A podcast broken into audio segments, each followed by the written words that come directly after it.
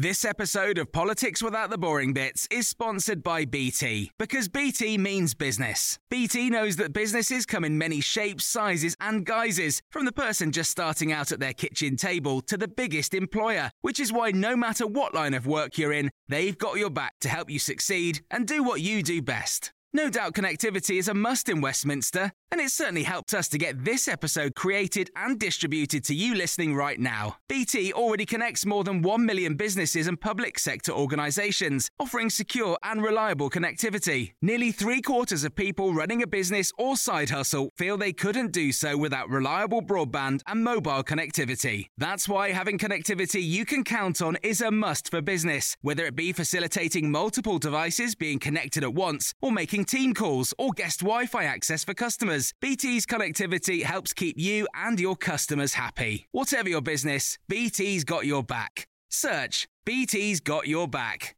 This episode of Politics Without the Boring Bits is brought to you by Luton Rising, owners of London Luton Airport, the UK's most socially impactful airport. Find out more at lutonrising.org.uk.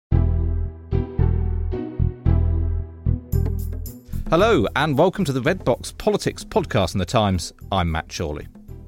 A looming general election, a party on the verge of an historic landslide, a leader with an iron like grip on message discipline, waging war on complacency.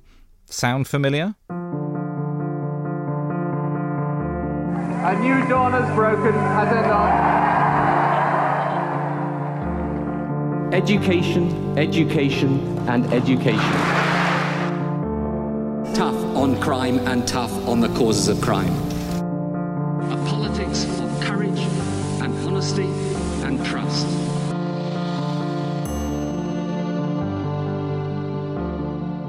Welcome to Lessons in a Landslide, an exclusive Red Box podcast series to mark 20 years since New Labour swept to power.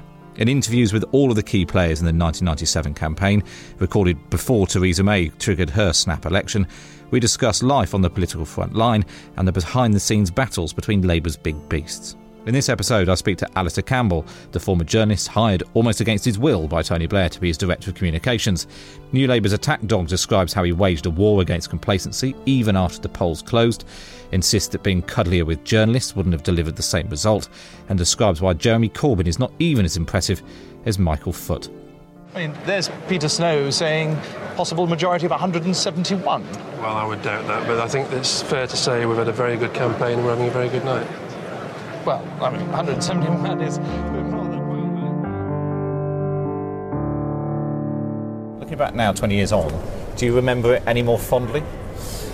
Um, no, not really. I, I, I, I still feel slightly um, let down that I didn't enjoy it. Um, no, I don't know why I didn't enjoy it. I think it was a mixture of things. I was probably exhausted, and the worst thing for me, and I think Tony felt this a bit as well, is that most of the people who were there just as part of the crowd, they were they were that was it. They'd done what they were doing, whether they were party workers or whatever. But you know, we had we were actually just, there was no stopping because, and it is it's something extraordinary about our system that so we, you know, he wins in Sedgefield, get the count, get on the plane, fly down, do all that uh, festival hall stuff, and then get a bit of sleep, and then he's off, and he's he's the prime minister, and he's off to see the Queen, and and it just didn't stop. So no, I don't. I, I, I remember. I mean, I'm not. I don't really feel the need to think of it in terms of fondly yeah. or not fondly. It was just like at the time, it was the culmination, as you said in your introduction, of three years flat out work, and maybe that's why I didn't enjoy it because it was, you know, just sort of I don't know, I don't know, but it, and also the fact I probably was depressed at the time, just sort of you know looking back um, for whatever reason. I think that was a mixture of exhaustion and and also the scale of it. You know, yeah. you sort of think, oh my god, you know, what have we done? It's like it's like I remember I remember at the count when um, we were watching the television at one point, and these seats were falling that we hadn't even campaigned in. And I remember Tony saying, you know, what on earth is going on? And it's like, so, yeah, it was a big thing, but I, I didn't feel that joy that everybody else seemed to be feeling. So if we rewind back a bit, back to summer 1994, and at the time you were political editor of the Today newspaper, Labour supporting, but you know, a successful political journalist, and lots of people thought that that's where your career was going. But then Blair comes to you, and he had a, he had a bit of a job to persuade you even to take the job, didn't he? He did, although I think deep down I probably was always going to do it, but I, I had what I, I, I certainly was putting up all the obstacles. Yeah. I was telling him all the reasons why I thought it was a bad idea.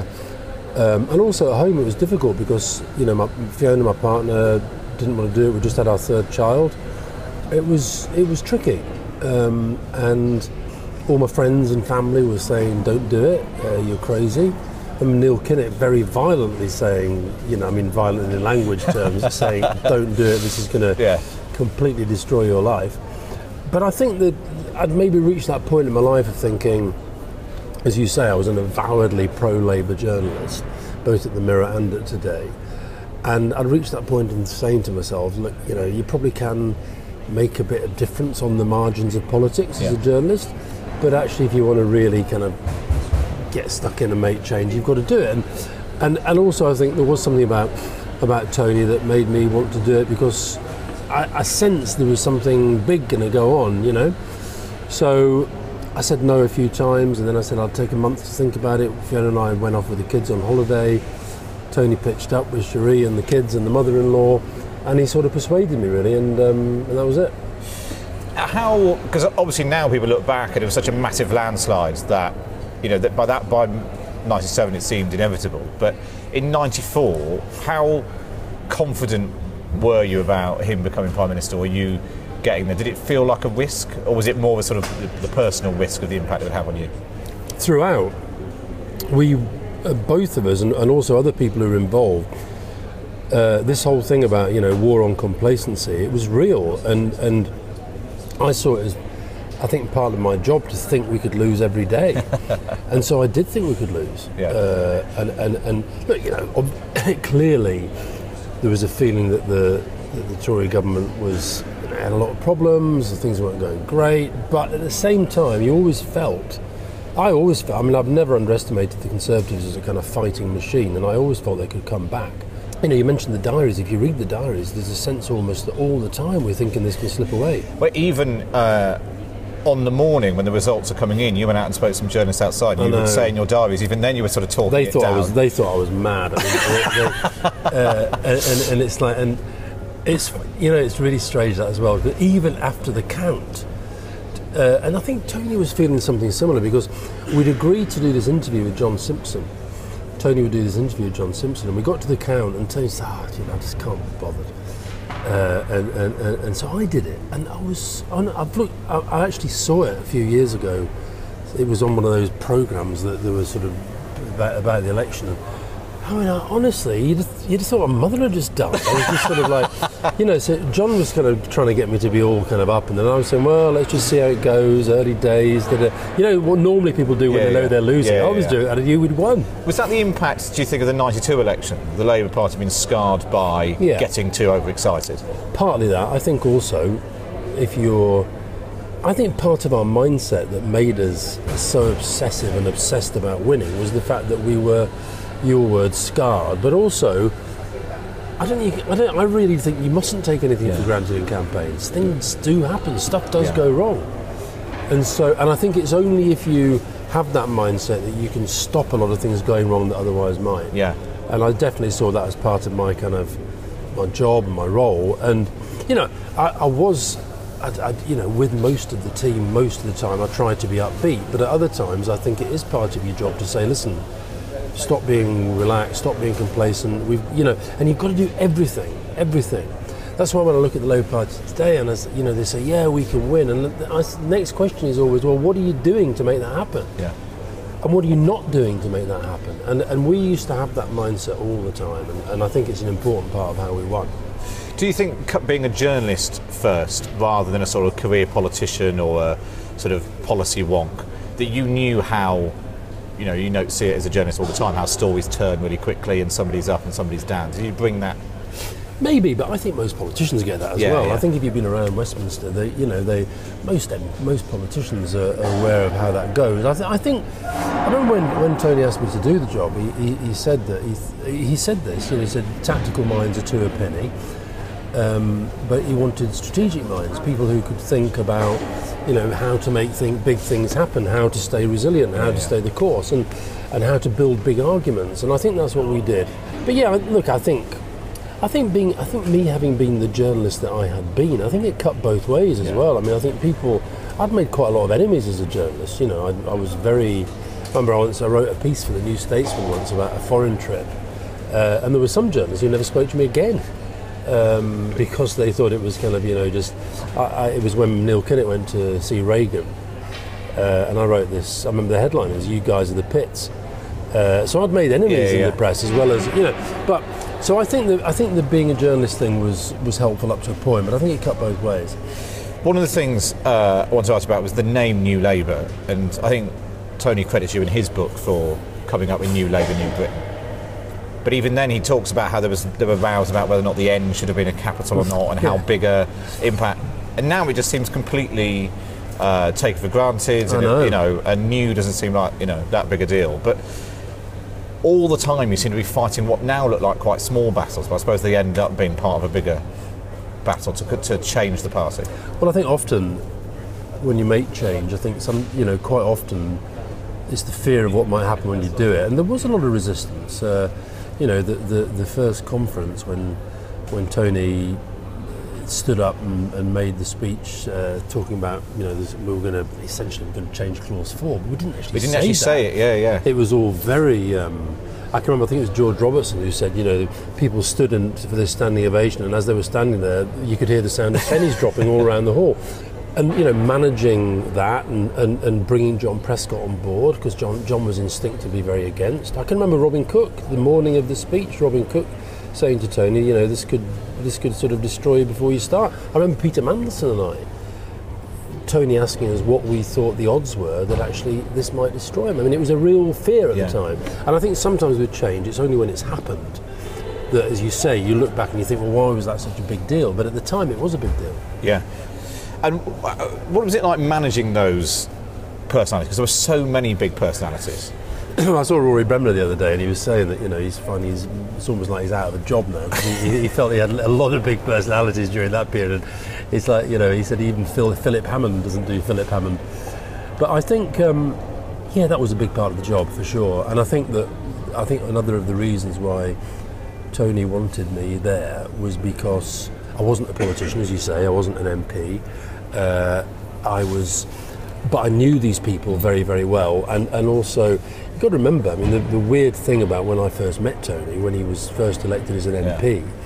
I mean, at that time, you know, within the sort of Labour Party firmament, newly elected MP that nobody's ever heard of, and political editor of, a, of the Daily Mirror, the only Labour supporting newspaper. It's sort of, you, you know, so I had a I had a role, but and I had a relationship, and and and I think they also they all knew. I mean, John Prescott, for example, when, when Tony asked me to do the job, I said, well, I want to make sure I want John Prescott to be on board for this because John and I had had some really big bust ups down the years. I think I did become the kind of. In fact, I was with John last weekend up at the Hull Burnley game. I think I did become a kind of Tony's main point man Yeah. for John, um, who, you know, there was a certain sort of Labour Party, new Labour person that John just didn't like and wouldn't deal with. Um, Is that sort of Peter Mandelson? well, he used to, I mean, I, I used to take personal offence at this because he, he used to refer them to as the beautiful people, you know, and, and, and I like to consider myself as one of the more handsome sort of. Um, but yeah, it was the it was no, it, it was it was sort of pulsed. It was anything to do with polling and anything to do with I don't know. He just he just had a thing about you know the uh, Andrew Adonis, like he used to call him the Meacon, and uh, it was like all these policy wonks. He just didn't. So that had to be managed, you know, because the and, and, and then there was you know the whole thing with Gordon was there were some periods when it was easy and other periods when it wasn't. Was that overall, do you think, an advantage or a hindrance to the Labour Party and New Labour having such big personalities and playing out these conflicts and you having to make your case and it wasn't all Well, being se- by they're- one they're- they the are two separate but related Yeah. questions. Was it an advantage to have lots of big personalities? Definitely. Was it an advantage to be having all these differences of, which often weren't about policy? Sometimes they were, but often they weren't. about ego. I think a lot of it was about ego and ambition, yeah, Yeah. and about about status and about people's. I mean, you know, I, to be fair to Tony, I don't think he was that status conscious. I don't think he is now. But then he could afford not to be because he was the leader. I guess so, but but also I think it's a mindset. I Yeah. think I think you get a lot of people who get to the top and they are incredibly status conscious. Yeah. You know, you you you have to be treated in a certain way. You look at the way Trump's behaving now, or I can remember sometimes with, you know, whenever you were with President Chirac, you were very conscious of the fact this guy was the president and he saw himself as such and he expected to be treated Yeah. as such. Whereas I don't think Tony was like that. And a lot of meetings, that, a lot of rows that we had, they were actually about, you know, who was at the meeting, who wasn't at the meeting, who saw the paper, who didn't see the paper. And Rather than what was in the paper, what the meeting rather was than what's this yeah. about and where, and where is this going? Does it fit with an overall Yeah, yeah. an overall strategy? And that and that was just balls aching to be honest. I think it was in one of your diaries. You talked about being the nexus of some of the key political and personal relationships which shaped New Labour, and therefore recent British political history. But one of the key things you also you were sort of you were managing the relationship with the media as well, and getting the media on side was a massive issue given the, how hostile the media had been, particularly in '92. How big a challenge was that? How did you sort of approach that to have gone from, you know, could the last person leave Britain to turn the light, you know, if Neil Kinnock wins, turn the lights out, to having the Sun backing uh, Labour? I, I think of itself, was it that important? I don't. I mean, I, I think I say in my diary that it's a, it's ridiculous in a way that it's seen as important, but it is. yeah. And but I, I think we maybe Tony and I had slightly different views on this. I think I think Tony wanted to have as good relationships as possible with as many people within the media as possible when we were in opposition because you know if they do sort of collectively destroy decide they're going to try and kill you then I'm not saying they can uh, but they make your life much much more difficult Yeah. and you, if you're not careful, you spend all your time on the back foot. What it was about for us always was, was, was about the public. So, yes, we had strategies to try to get the Sun on board. Not, not sort of in terms of getting them to back us, but certainly trying to sort of, you know, remove the claws, if Yeah. like, and stop the really nasty stuff. And we had the same for the Mail. I mean, it was only about 2000 that we that we sort of gave up on the Mail and just realised it had become a total kind of anti-Blair, anti-New Labour propaganda sheet. But generally, I think the most important thing that we tried to do, even though you were having to manage the media as you went, was actually to settle these core strategic positions. Yeah. And and if you got those right, it's very difficult for. I can remember once at a conference. I can't remember which conference it was. It might even have been the first one, but I can remember David English when he was editor of the Mail, and I just coincidentally happened to be. He was watching the speech from the back of the hall, and I was just sort of hanging around watching Tony do the speech. And I can remember him. I can just remember him sort of infusing in a way that made me think, yeah, it's going to be hard for him just to sort of keep putting the boot in for the sake of it. And that was about the reality of what Tony was saying. He just thought this is a really attractive leader saying something new, something interesting, something that's going to chime with a lot of people. And it's like the Sun. I mean, I think the Sun liked to think, and the media likes to think that they kind of swing elections. And I'm not saying they're not influential. They're influential in how you frame the debate. But I think ultimately the Sun backed us because they knew we were going to win. Yeah. I don't think we. I don't think we won because they backed us. And also, if you're trying to bre- build a broad base of support across large social demographic groups, Absolutely. you need the sort of people who read the most read newspapers. Absolutely, and also and also it's a, it's a sort of it's almost symbolic if you're, you know, if you're sort of saying you want there's no part of the country that you see as off limits. There's no Yeah. part of the political spectrum that you don't think should be at least thinking about voting for the Labour Party. Then you've got to get your message out to them, Yeah. and, and sometimes actually doing things with a certain media outlet might be the way the best way of signalling that. I mean, we've got you know one of the most difficult relationships in a way was managing the Mirror, which you know rightly saw itself as a paper that I, you know, ought to be very loyal to because I'd worked for it for so long, and also because it had always been supportive of the Labour Party, and they got really hacked off that they felt often we were. You know, leaning overboard to try and get the these right wing You- papers been, they've been there in the, hard, in the difficult times, and now that you were taking yeah. them for granted. And yeah. managing that was very, very Yeah. difficult at times. Um, but you know, and likewise, you know, if you remember, we got a lot of flack for some of the some of the TV stuff we did. You know, going on Richard and Judy, doing an interview with Des O'Connor. But Dennis, Des O'Connor was one of the ones I was going to ask about because looking back through that campaign, it was striking for me how much TV and you know even how many TV interviews there were on the nine o'clock news and stuff like that, which just Yeah. don't happen anymore. Yeah. But doing things like Des O'Connor, that was a massive change from the sort of thing that people did before. Well, I think it was it was certainly a change, and, and it was uh, and it was a risk as well. Because and, and it's really strange. I think I say in the book that Tony was so nervous about that. I mean, compared to doing Jeremy Paxman or you know BBC, John Humphrys, whatever, he, he was he was really nervous about it because it was out of his political comfort Yeah. zone. Um, and what was and, and he and he you know right up to the point of, of, of sort of at certain points in the build-up saying I don't want to do this. Why am I doing this? I don't want to do this. And and actually he did. I think I think um, again I think I say in the diaries that if some t- weeks after the Des O'Connor thing, he said I think I owe you an apology because what was happening was that we were travelling around the country and people who would never listen to the Today programme, never watch Newsnight, would Normal people, well, no, essentially. I'm not saying the a lot of people, normal the people outside this bubble that yeah, you know, exactly. we operate in. And they were coming up and saying, "Oh, I saw you on the Des O'Connor show. Oh, oh, you were terrific on Des O'Connor." da, da." And no, that may not have shifted a vote, but it might have cemented an opinion about it. So those those sorts of, and I think sometimes just doing things differently that looked a bit fresh, that felt a bit new, that felt a bit different. Um, I think that you know they, they. I'm not saying they swung the election; they didn't, but they. The fact that Tony could take his message to anyone, to anywhere, was an important part of what we were trying to say. It's interesting how that the, the 97 campaign became seen by as the sort of template of how you run a campaign. The sort of uh, just the way it looks, the daily, you know, certainly the way you did daily press conferences. You had celebrities, whether Helen Mirren one day or whoever. Um, and that, you know, and George Osborne and David Cameron would say that they looked to the sort of new Labour model for how they uh, were doing it. But presumably you didn't feel then like you were redefining the way campaigns were done. It was just no, not at all. And and um, I thought we were working. I felt we had a sense of strategy. I always felt that. Um, I felt we were innovative. Uh, I mean, if I look at the you know the way camp- campaign has changed so much even since then, even in the three campaigns that we did, you know, it's changed so much.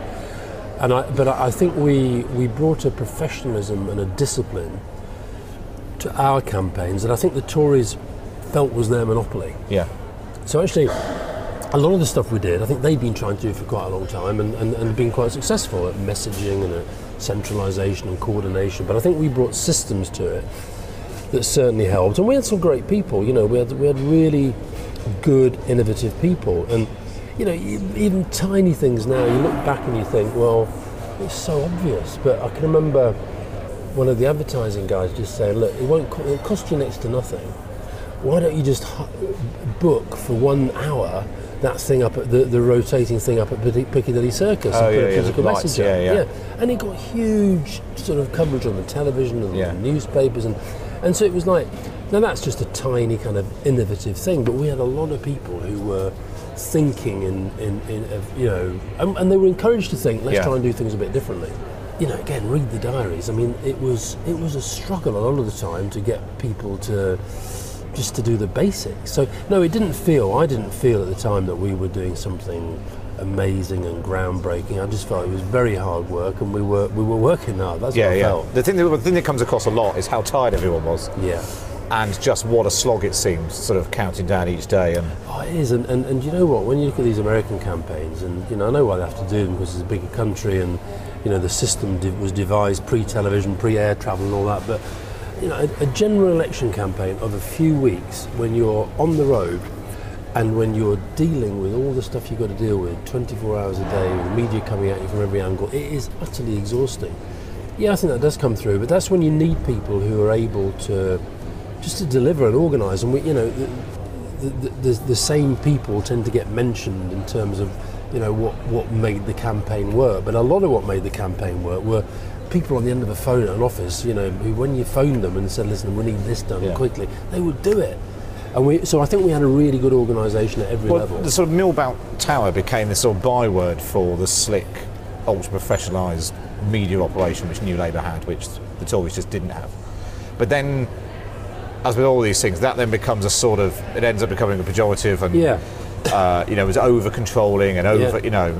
At Yeah. what point did you think that happened? Did you did you think you ever were over controlling, or was that just a price you had to pay for? Uh, no, I don't, I, don't, I don't think I was ever over controlling. I think that clearly I was over controlling for some people.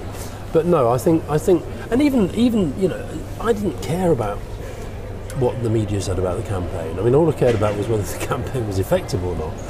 And it was important as well to have Tony's support in that. I remember much later, once we were in government, I can remember, you know, when I used to get, I remember there was a point when somebody did an analysis saying, this is when Duncan Smith was the leader, saying that I was getting more media exposure than Duncan Smith. It was absurd.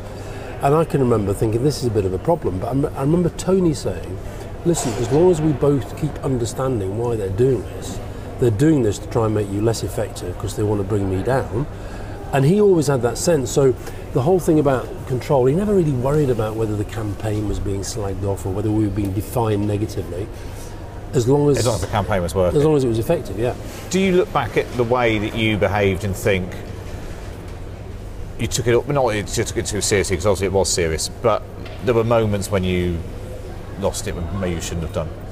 No, not really. There might have been the odd moment. There's a there's a couple of moments I think of times when I lost my rag with people, journalists. Um, you see, it is serious in the end, isn't it? it? It is serious. You're trying to, you know, you're trying to replace a government, um, and you've, you've, you think you've worked out a strategy to do that. You're trying to build a team to do that. You're trying to do all the all the stuff that you need to do to do that, and and um, maybe, maybe, but I, I, I, by and large, you see, I can only operate that way. I can't, I can't operate without being full on. Yeah.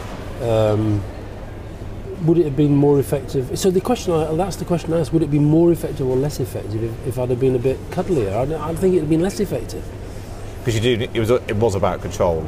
It was about waking up every morning and saying to yourself, what do we need to do today to make this happen? And how do we stop happening the things that will damage us yeah. as we go. And that was it. What impact did technology have? And particularly then the, some of the later campaigns as well? Because I was struck reading, as you talked about flying from Sedgefield down to London, you were getting the results on a pager yeah. in the plane. And yeah. Tony said to you, is that going to, you know, bring the plane down? um, but the way that Tony, you know, the obsession with newspapers now compared, you know, back then compared to now, it'd be you know what's happening online or on rolling news or mm. social media and all that sort of stuff. Yeah, it's changed. It's definitely changed, but I don't think it's.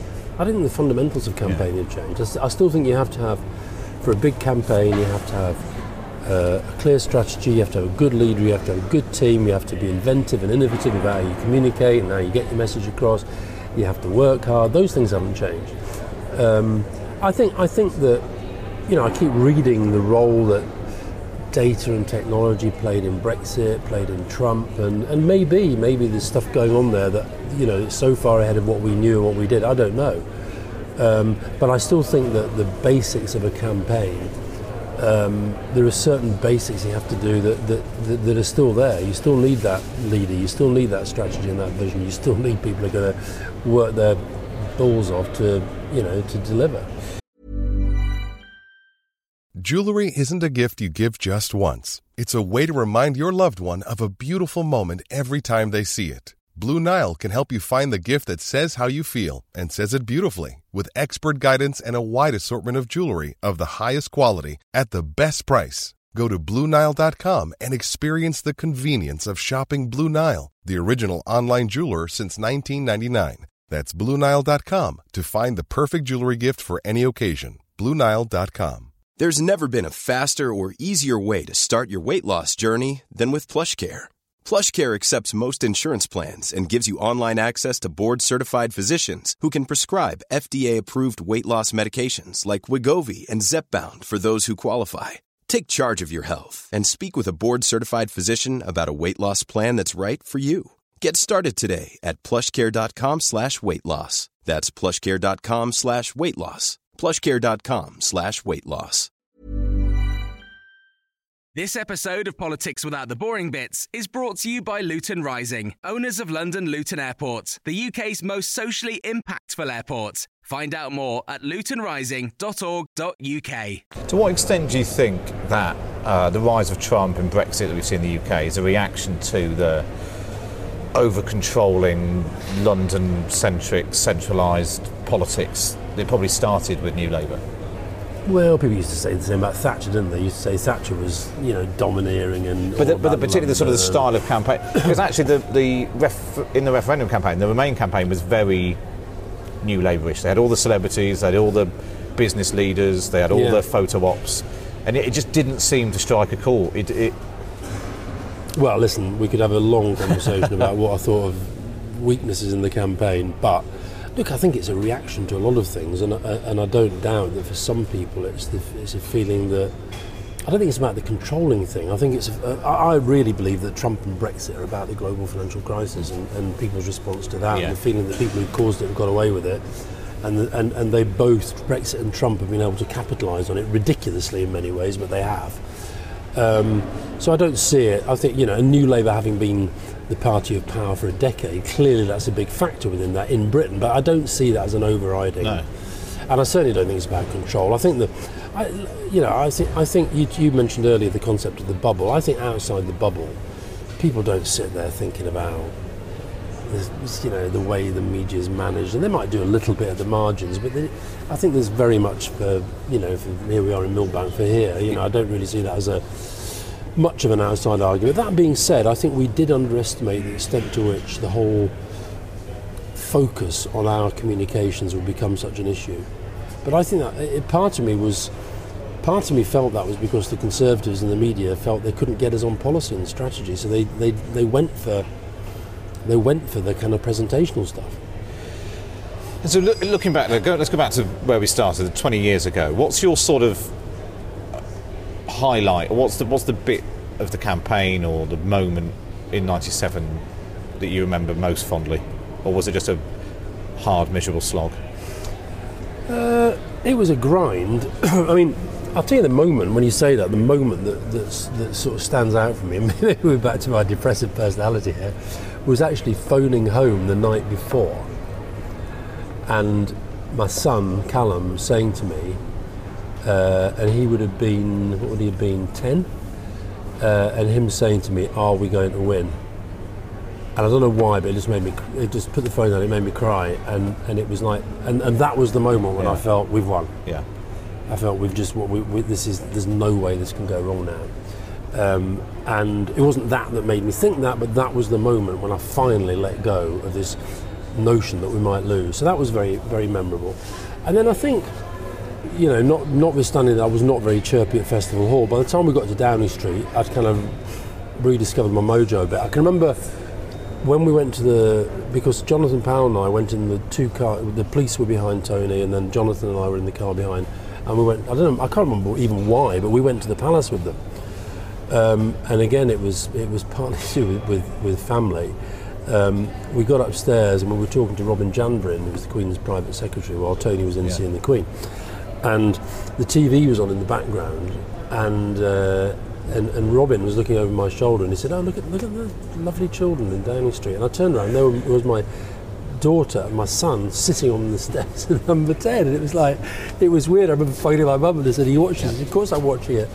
Um, and and so that was a kind of but no the overriding memories are of waking up at five in the morning in you know not great hotels often and getting on a bus and ticking off dozens of uh, events and interviews and, and what have you and then and then getting there and and, um, and I do look back you know I, I, I do look back a lot of it's about the the because I, I, I spent most of my time with Tony. There was a big argument going on the whole time whether I should be in Millbank, whether I should be on the road, and I ended up doing a bit of both, but mainly um, on the road with, with, with Tony. And but there was just this sense when we'd won of that we'd really built a great team.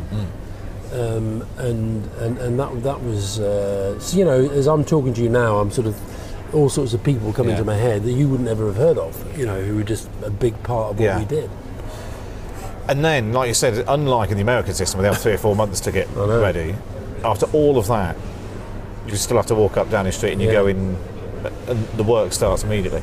I remember there was a little bit of kind of relaxation is the wrong word but there was a lunch and Tony's dad was there and his kids were there and um, but yeah he, he was he, he had to you know appoint a cabinet I did my first brief, number 10 briefing um, and yeah it just it was just straight off and you, you're completely exhausted it's a ridiculous way to work And particularly, um, is telling lots of people's accounts of it is the, the partly the amount of time that's taken up by campaigning, but also not wanting to be seen to be taking things for granted and Mm. measuring the curtains and all that.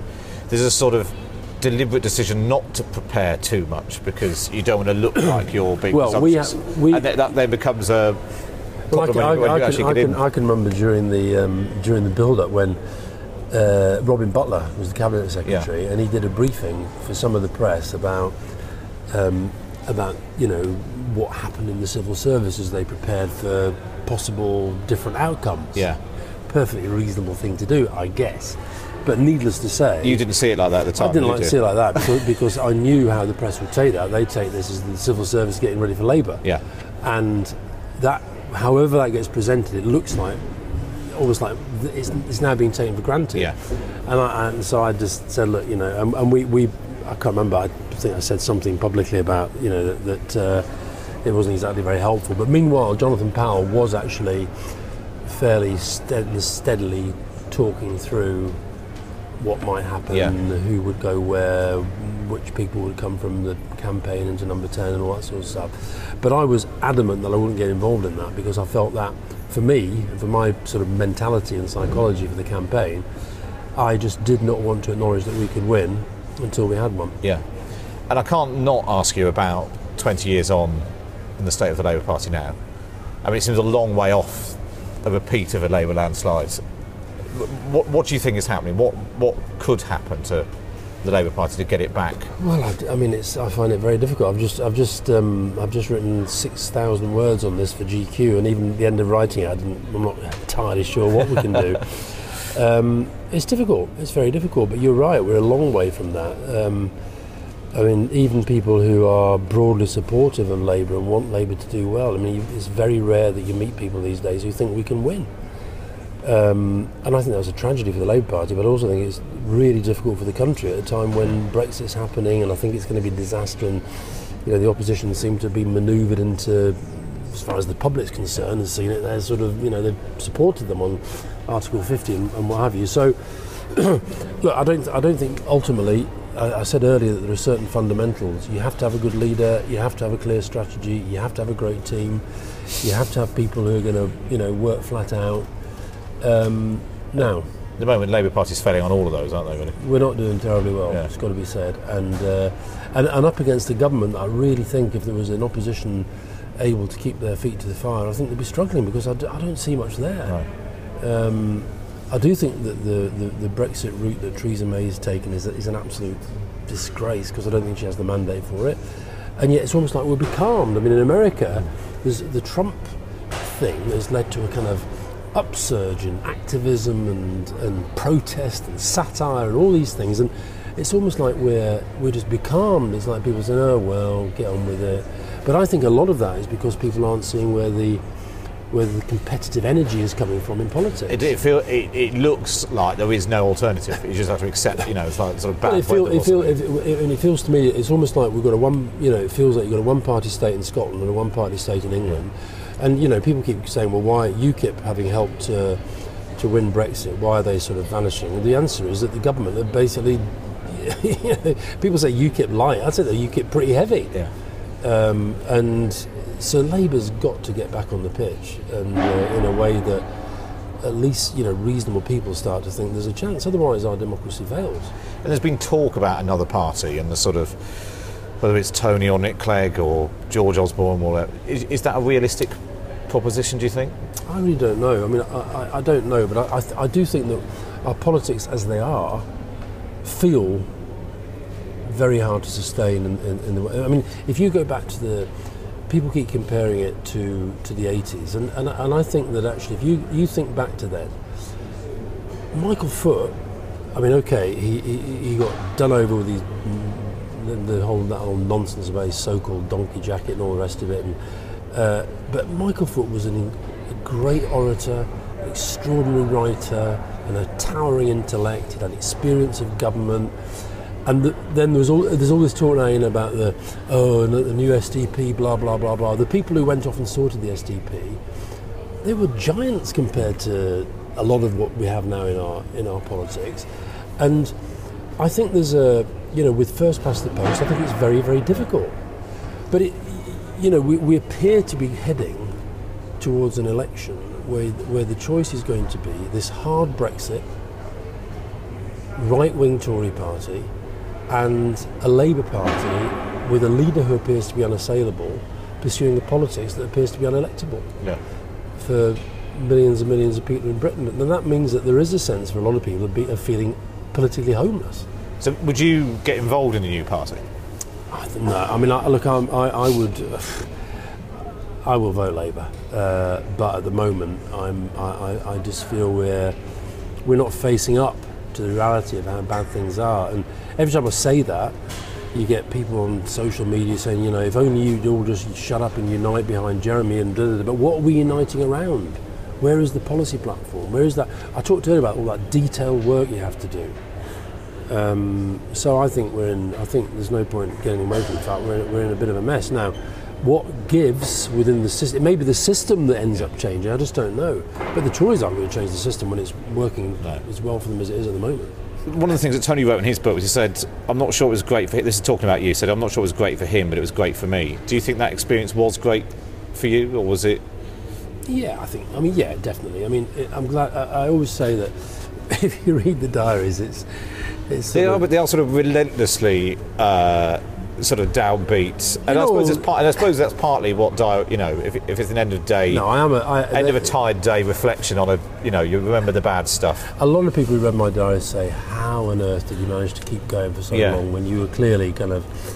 Um, so I often look back and say, "I wasn't happy a lot of the time that I was doing it, but I'm very, very happy that I've done it." Um, and you know, i it's it's true that um, I mean the life that I, I, if you'd have said to me when I was a journalist back in the 80s and the early 90s, you know, one day you'll go into Downing Street and you'll you'll sort of work with Bill Clinton and you'll meet Mandela loads of times and you'll help to win three elections and, and then you'll leave and you'll never do a a- another job again because you'll develop all these different sort of interests and different sort of ways of working and what have you. I said you were, it's not good. Neither of those things would happen.